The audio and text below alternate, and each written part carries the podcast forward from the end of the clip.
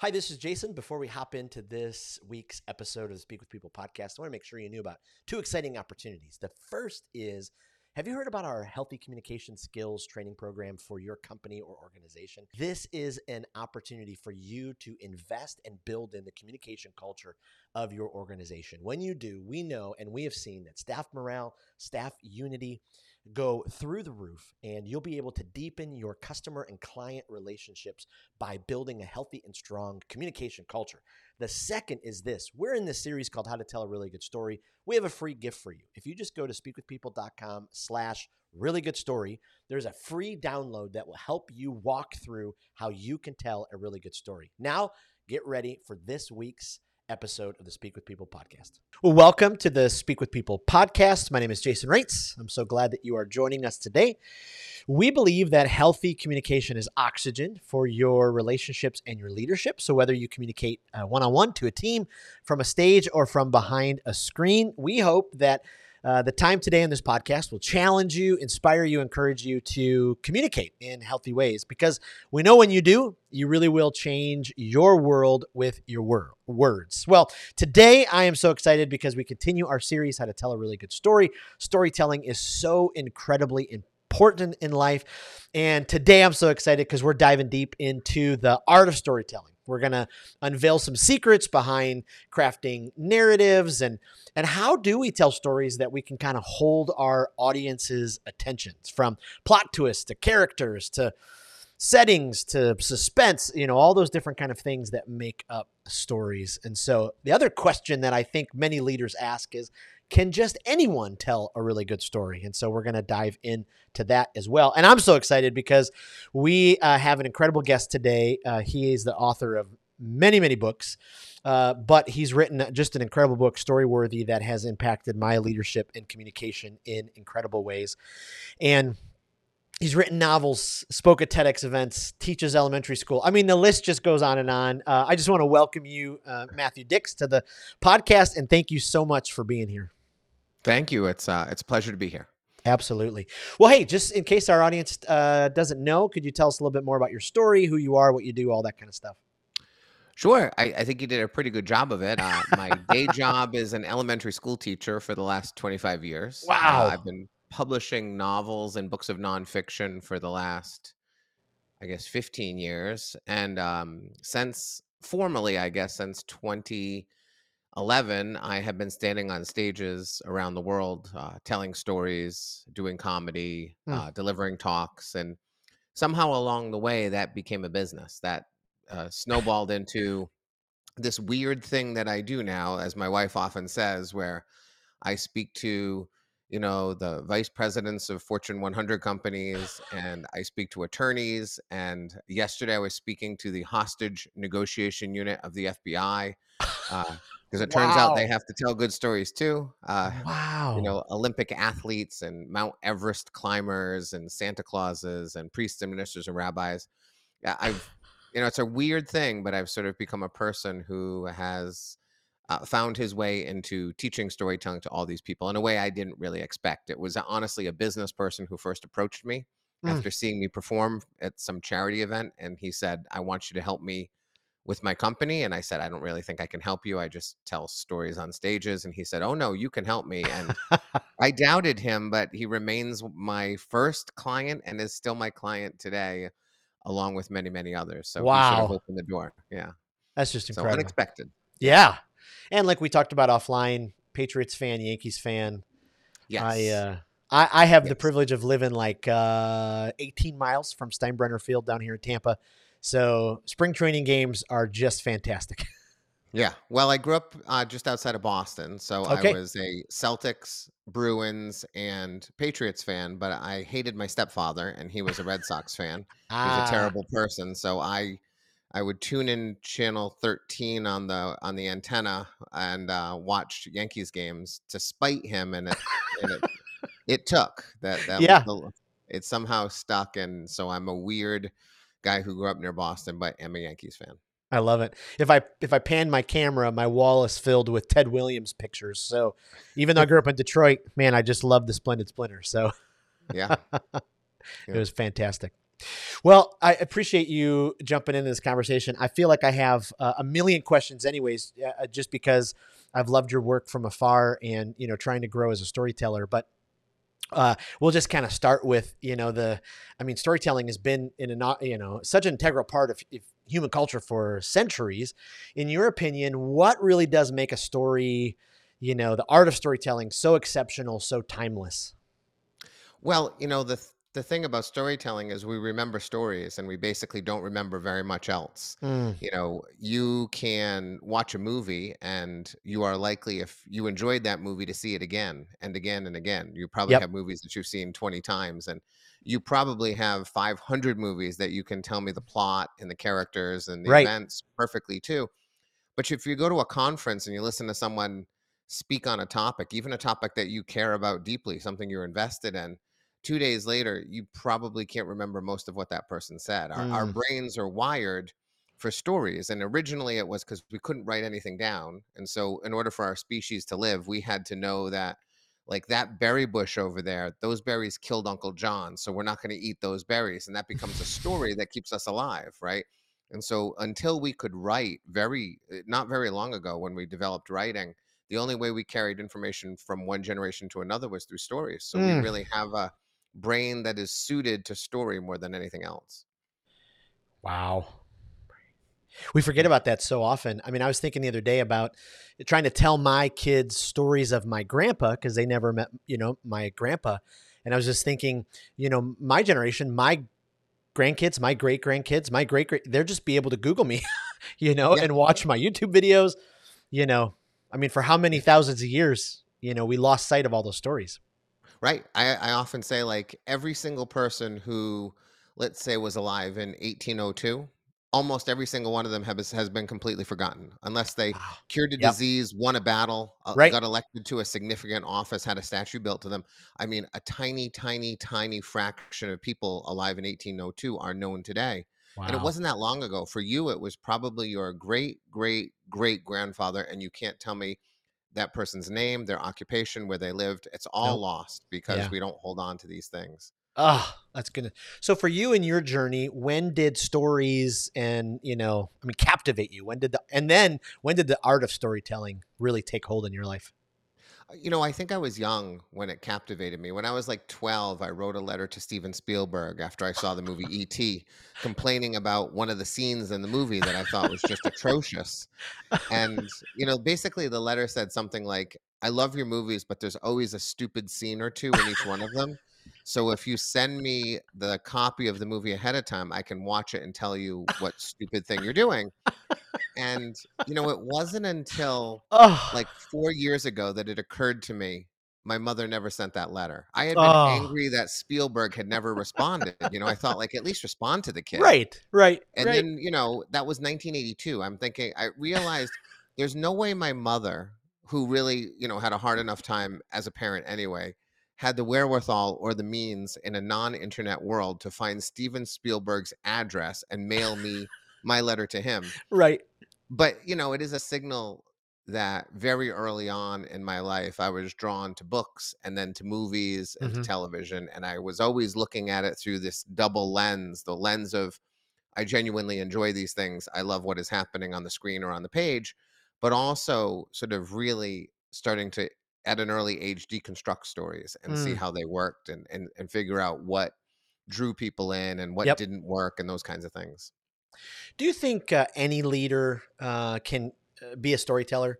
Uh, do you think some have like an exceptional gift of storytelling, or do you think there's like a level of storytelling that everybody can grab hold of? You know, some are more gifted, or I'd love to know what you think about that. Yeah, I don't think it's a gift. I, you okay. know, I, I think it's a trained skill. I, I've taken the worst storytellers in the world and made them very, very good storytellers mm. in a mm. short period of time. I think the stumbling block for most leaders is it's an act of courage to tell a story because what we're really asking leaders to do is to tell stories about themselves Yep. And when we ask them to tell stories about themselves, what we're really saying is we don't want to hear about the time you succeeded. We want to hear about the time you struggled, the time you failed, the time yep. you were embarrassed. Those are the courageous stories. Those are the ones that require courage. And so I work with a lot of companies and a lot of people who tell me they want to do storytelling. And I quickly discover, oh, it's just a word that they like to use. Because when we actually try to get them to tell a story in a meaningful way, so few of them are willing to sort of step out onto the ledge, you know, uh, Mm. take the- the position at the tip of the spear. You know, I worked with the the CEO of Yale New Haven Hospital. Uh, she was giving a big talk to about 2,500 of her employees. And when I sat down with her and said, What story do you want to tell? She decided to tell the story of the time her hospital botched her husband's knee surgery, requiring a second surgery. Oh wow. And you just don't meet leaders like that very often. Right. And her response to that story, the response she received was extraordinary. She said, People Mm. started talking to me who had never spoken to me before. She said, From the parking garage to her office that next day, more people stopped her to either thank her for what she had Wow. done or tell her something about her organization that she needed to know that they didn't feel like they could tell her. wow. But for every one of those, there's 10 people who say they want to tell a story. But when it comes down to actually doing so, it's uh it requires courage. It requires you to do something that most people are not doing. And that is a hard thing, especially in corporate America, for people to be willing to attempt. Wow. I mean, that is so powerful. Do you do you think because do you think the that level of authenticity is what holds people back? Because we sort of innately love to tell stories about ourselves, and to get outside of that, you know, is is just more difficult. I mean, what what do you think is that main roadblock there? Uh, I think there's a couple. You know, I think one is when I tell people we need to talk more about your struggles than your successes. That's a Mm. challenge for people who have been successful all their lives Yep. and who are constantly sort of speaking about their success. When you're looking for investment in your company, you usually don't get in front of people and say, Well, here's the three times I failed. Although that would be extraordinary and probably very powerful in that moment, but people are unwilling to do it. But I think the bigger struggle is it's just not being done. Mm. You know, I, I worked with a guy, a CEO actually, who was going to deliver a talk at a conference, a, a startup. And uh, we worked a story that had a lot of humor in it because he wanted to be funny. And I think humor is fantastic and underdeployed and a useful strategy in a million ways. But he sat in the audience and he heard the thir- the first three speakers. None of them were funny, and so he pulled all the humor out of his talk Oh, and instead delivered what everyone else was doing. And I said to him, Well, the good news is you will have been forgotten. So if you were bad, don't worry. No one can remember anything you said. right. Right. But that's sort of what everyone's looking for is I want to be extraordinary, but I want to do it in the same way everyone else is doing it. Or I want you to magically guarantee me that what I'm about to do will be okay. And I can't do either one of those things. Wow. So you have to be willing to step out and do the hard thing in order to be a, a storyteller or a funny speaker or all these things I want people to be. Yeah. Okay. So you bring up humor. Uh so incredibly important. Uh, You know, can, can anyone be funny? Can anyone bring, you know, uh laughter to a story or you know, is it something that they can learn cuz I mean, some people are pretty dull, pretty boring, you know, and they they tell Uh, themselves, "I'm not fun," you know. I, I think the only thing they lack are the strategies Mm. to deconstruct humor and then repeat those strategies. So I teach 25 strategies for humor in one of the workshops I do, and they're all repeatable. They're all easy to do. You know, I'm an elementary school teacher, so I believe in taking large, complex processes and breaking them down into small, repeatable parts. Wow. And you don't even need all 25. If you learn five of them, you're already going to be funny. Now, I'm not guaranteeing that you're going to be funny sort of in a spontaneous at a dinner party, suddenly you're the life of the party kind Yes. of person. Yep. It's probably going to start with I'm going to craft humor into my talks in a strategic way. But you do that enough, Yeah. you're going to find strategies that come naturally to you. And then pretty soon you will find that you're going to be a funnier person. I think funny people tend to be better listeners than most people. We listen to what Mm. makes us laugh and then we ask ourselves how can i reproduce what that person just did and the better the listener probably the funnier the person but i can teach people how to do it there's there's some very definable simple to use strategies that you can start using today and instantly be funnier than you were yesterday Wow. Wow. And I mean, humor, laughter has such a way to build trust with the audience. Uh, and yeah it- well it alters brain chemistry when you make someone laugh there's there's i'll say there's three there's actually more than three but there's three significant chemicals that are released in the brain whenever someone makes you laugh one of them makes them feel better and they Mm. attach that good feeling to the source of the humor which is you so that means they like you more Yeah. One makes them feel better about the world. They feel a little safer in the space they're in. And the third one improves cognition, meaning Hmm. they're going to understand what you are saying better because you've made them laugh. So it really is sort of like a drug for the brain. And any speaker that's not using humor, particularly early in a talk, when you want people to instantly sort of be attached to you and like you and feel that you're intelligent. That's another sign of humor. People think funny people are automatically smart when I know a lot of funny people who are not, but you can be you can get away with it if you're making Right. people laugh, right? So all of that is extraordinarily powerful and easy to use. And again, though, the problem is in the business world, there's a great fear that if I try to be funny and no one laughs, I'm going to feel bad about myself and look foolish. Mm. And even if that was true, which I don't think is the case, if you're actually incorporating humor into your story, oftentimes, even when you attempt to be funny and there's no laugh, you're still telling a story. So it's okay. Yep. But even if that was true, even if you tried to be funny and no one laughed, at least now you're going to be memorable because Ah. almost every speaker in every corporate setting in the world for the rest of eternity are utterly forgettable human beings. And every single thing they say is ultimately forgotten. So even if you fail and flop miserably, at least people will remember you. And that is not a bad thing. Absolutely. Wow. I um just on a side note, I uh uh you know, uh, always wanted to be a comedian. I'm I don't have funny one-liners, you know, so my stories, you know, I draw things out and you know, just those everyday things that happen. And so um I always wanted to audition for America's Got Talent as a storyteller, you know, because Uh-huh. there's always comedians, there's always, you know, but it'd be great. I mean, to see like an actual, you know, that storytelling, you know, type of uh, gift uh, of, of people to be able to use because, uh, you know, it's just it's just magical when they really work. Yeah, I I com- I agree completely. I, I you know my wife has said sometimes she said you're kind of an unlikable person who tells a good story, and you know there's something to be said for that. You know because I tend to be a rather opinionated human being who says things and knows he says things that will sort of set people awry. But because I'm also a storyteller and I am vulnerable and authentic and Yep. honest, and I'm willing to share my failures and embarrassments and shames, I can get away with more than Right. than someone who's unwilling to do those things. Right. It's amazing, you know, once you share some of those things, people lean in, they're trusting you. Uh, what you'll be able to say to them, you know, is is just, you know, you'll be able to speak truth in in quite a powerful way. Right. Even my my TEDx talks, if you ever watch any of them, they always open with a story that is related to the idea I'm going to be speaking about. But I open with a story because by the time the story's done, the audience is prepared to receive any idea I have and are so much more likely to believe in what I'm about to say because Mm, I've just shared an entertaining, vulnerable, you know, genuinely authentic story about me and now they feel Yep. they know me in a way that most people don't. It's funny how like people tell me secrets all the time. I tell a story on a stage and then someone just comes up to me and without even introducing, they just, you know, I had a woman just before the pandemic. I told a story about bad parenting and I got off the stage and a woman came up to me and said, without even introducing herself, she said, Every time I go into someone's house, even my own mother's house, I have to steal something. And then she grabbed me and pulled me in close because people touch me all the time because they feel like they know me. They they Right. they pet Right. my arms like my wife sees it happening. She pulled me in and she whispered, yelled to me. She said, "I've never told anyone that before." So Oh this 40-year-old woman dealing with mental illness, a real mental illness, Yeah. decided one night in New York, the guy who just talked about bad parenting is the one I'm going to share my life secret with. And that happens to me all the time because I tell stories. Wow.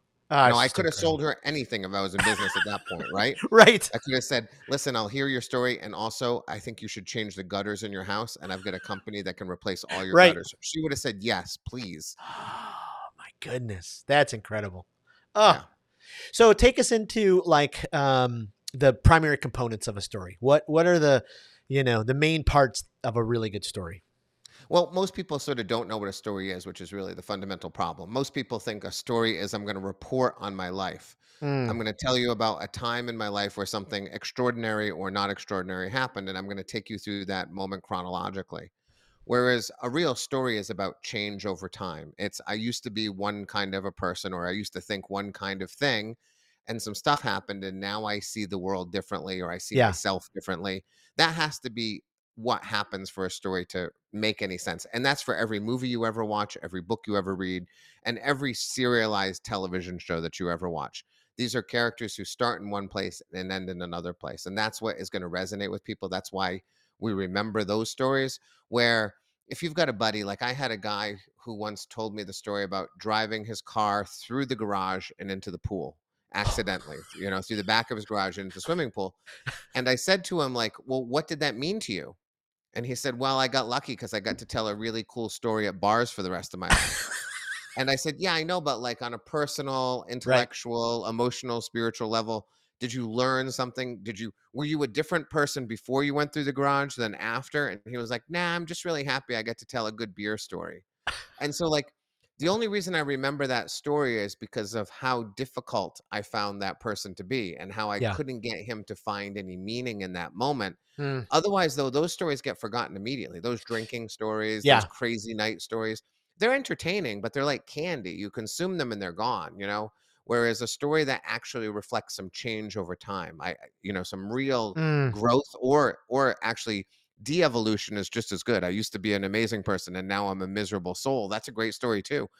If you don't have that, people don't remember it and it doesn't mean things to people and it can't be relatable to people. You can't relate to driving through a garage and ending up in a pool unless that person says, I used to think my father would never forgive me for any mistake I made.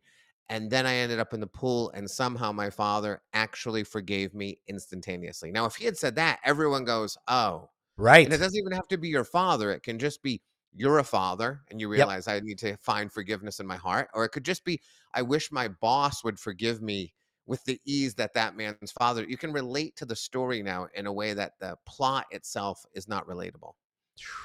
Boy, that's so good. So when it comes to stories, you know, characters obviously play a, a pretty vital role what are some of the key ingredients, you know, to uh, kind of crafting some, you know, memorable characters or just, you know, um, painting the picture of who the character is, what they're about. Because so many people, I mean, they make, you know, I, I, was doing some coaching for a client recently and they just said, I said, well, tell me a story. And they said, well, you're going to love the story. It's really funny. I was like, okay, well, well don't start with that. But right. Don't you know, start with that. yeah. Don't, don't ever start with that. But no. then they started, you know, painting the picture of the characters and, you know it was i was like okay hey let's let's take us to the room you know where was the character so you know what are some of those you know ways to create memorable you know compelling characters well you know i, I think that one of the things that people make a mistake about is they often provide too much detail mm. i actually think that fewer adjectives yield more vivid stories oddly you know huh. if i tell you you know getting away from characters for a second if i say i'm standing in a kitchen and I tell you nothing else about the kitchen, you can see that kitchen perfectly clearly because it's going to be your kitchen, your parents' kitchen, a kitchen you see on TV. And unless the particularities of that kitchen are relevant to my story, I actually want to harness your imagination and let you use a kitchen that you're most familiar with because that's going to be exceedingly vivid to you. Uh-huh. So if I'm describing a story where I meet a beautiful woman, I'm going to say a beautiful woman walks into the room. And if her physical appearance is not related to the story in any way except for her beauty. Mm-hmm. I'm going to leave it just like that. And you are going to put in your platonic version wow. of a beautiful woman. And you're going to see it with a lot more clarity than I could ever achieve by trying to describe her, right? Yep. So, like, I can't stand it when people start a story and they tell me a beautiful woman walks in and she's got the bluest eyes I've ever seen. Mm. Well, what you've essentially told me as a listener is she has blue eyes. Don't forget that because I gave you that detail, so it must be important at some point. And by the way, that's going to take away a little of your bandwidth along the way. Mm. Like you were remembering blue eyes is going to steal your ability to pay attention to other things. And if at the end of the ah. story, blue eyes are not relevant to the story, you've just wasted my time. You've wasted right. my energy. You've probably annoyed me, right? Right. Now they probably say blue eyes for one of two reasons. One is they love their wife, their wife's blue eyes, and they want to say it. Mm-hmm. But when we're storytellers, we're not in the business of saying what we want to say. We're in the business of saying what the audience wants to hear. Right. The other reason they're probably wow. doing blue eyes is because in first grade, when you learn how to write, teachers weirdly believe that more writing is better writing. So when you bring up a story to your teacher, they say this awful phrase, they say add details. But mm. no one has ever finished a book in the history of the world and thought, boy, I wish there were more details in that book. It wasn't right. quite as good because the eye color wasn't expressed often enough, right? but that's what we're taught to write when it comes to stories is like add hair color and I, all of that's irrelevant so when we're trying to create characters what we want to do or when we're trying to convey characters to people we want to find something that is essentially of their essence and it's Mm. often not physical it is often you know my wife can't find her way out of a paper bag right? Mm. My wife has never met a human being who she can't have a very deep and meaningful conversation with in about four seconds, Wow. right? My wife is someone who uh, used to make a giant mess whenever she cooked dinner until I started cooking dinner and everything was clean at the end. And so now everything's clean when she's done, but she refuses to acknowledge that it was my influence that changed her behavior. Mm. Right. Those are things about my wife that say something about my wife and allow you access to who she is as a person and not sort of what she looks like or you know what her job is unless it's relevant to the story i'm going to choose those important essence qualities and they're going to be related to the story i'm not going to tell you my wife can't find her way out of a paper bag unless it's a story about her getting lost right and i'm not going to tell you that you know my wife is an elementary school teacher a kindergarten teacher unless the fact that she being a kindergarten teacher is relevant to the story Mm. so we ask ourselves, what's the simplicity that we can provide that will be relevant to the story, but allow us to still harness the imagination of our audience so that you don't know what my wife Alicia looks like, but I don't care if you see her as the Yeah. brunette that she is. If you want to see her as a six foot two blonde, you know, and that is your version of beauty, and that works in my story, I'm going to let you have that view. I don't, it doesn't matter to me. And your view is going to be vivid, more vivid than anything I try to create. Wow. That's so true. I think of, you know, times when I've told a story and it's just rambled on and rambled on and rambled on. And I just made, I, I think back and I'm like, I made those mistakes. Too many adjectives, too many details. And I just, I robbed the audience of components where they could have been putting things together on their own. Yeah, I like nouns that come with adjectives pre-attached. So I try to avoid all adjectives, and when I use one, it's going to be relevant in some way for the story. Otherwise, leverage the imagination of your audience because that imagination is more powerful than any number of words you can collect. Wow. Wow, that's incredible. Uh, just because I, I, I'm super curious and and I've spoke with uh, lots of preteen audiences and then teen audiences and then adults. You know, how do you go about changing your material or do you change your delivery? You know, I mean, you're every day you get to communicate to preteens and then you know you're coaching a CEO. You know, how do you how do you adjust or make that change, or is there really not much of a of a change? Not much of a change. I'm a little more uh, blunt, I guess, and specific with kids. Like Mm. when I tell a story, I'm probably telling it for a particular reason, a lesson. And I, I might be telling a story to a, an adult audience for the same reason, but adult audiences don't want to hear me say at the end of a story. And the lesson I'd like you to take away from that is Right. so I'm telling a story to entertain them with the hopes that they're going to take something from it for their own life. With kids, I'm going to bonk them over the head with the lesson because they Yeah. just don't have that same level of introspection and nuance. Frankly, some adults don't either. But if they don't possess that introspection and nuance, bonking them over their head when they're 37 is not going to make a difference at this point. Right. So I'm just a little more deliberate. I'm also very cognizant when I'm speaking to young people about the curse of knowledge, the idea Mm. that uh, I am going to say things that will make no sense to them unless I define them. So when I Mm. say I come out of a record store, you and I know what a record store is, but when I say it to students, I'm going to say I come out of a record store, which is a physical establishment that once sold music in a physical form that you could put in a bag and then later put in a machine and it would play the music for you Wow. right? And I'll watch them to see if they nod and go, "Oh." And if they're still like quizzically looking at me, I'll be like, "It was a store. It was a store where you bought music when it wasn't digital. Are we good?" So that awareness is going to Yeah. be important. It's it's important for um adults too. One of my friends was just telling a story in New York, and she told me that her friend's pregnancy was an ectopic pregnancy. Hmm. And I knew I had heard that before because I've had two kids and I was sort of aware of it, but I wasn't aware of it enough to know what it meant. And I told her, I said, for 30 seconds while you were speaking, I was trying to go through my pregnancy vocabulary to figure out what that meant. So I said, in Oh. that case, you have to know she's having an ectopic pregnancy, which means, and you're going to have to define it. So Yeah. as storytellers, we have to constantly quiz ourselves as to what I have to say. Uh, The worst one are cell phones. You know, I have a story where I say I'm stuck on the side of a highway in 1991 and there's no way for me to get help. And when I get off the stage, all these like honestly 25 year olds will come up to me and say, Why don't you just use your cell phone? Right. And I used to say, Well, it was 1991. And they go, Yeah. And I go, My God. So now my story has to be it's Yep. 1991.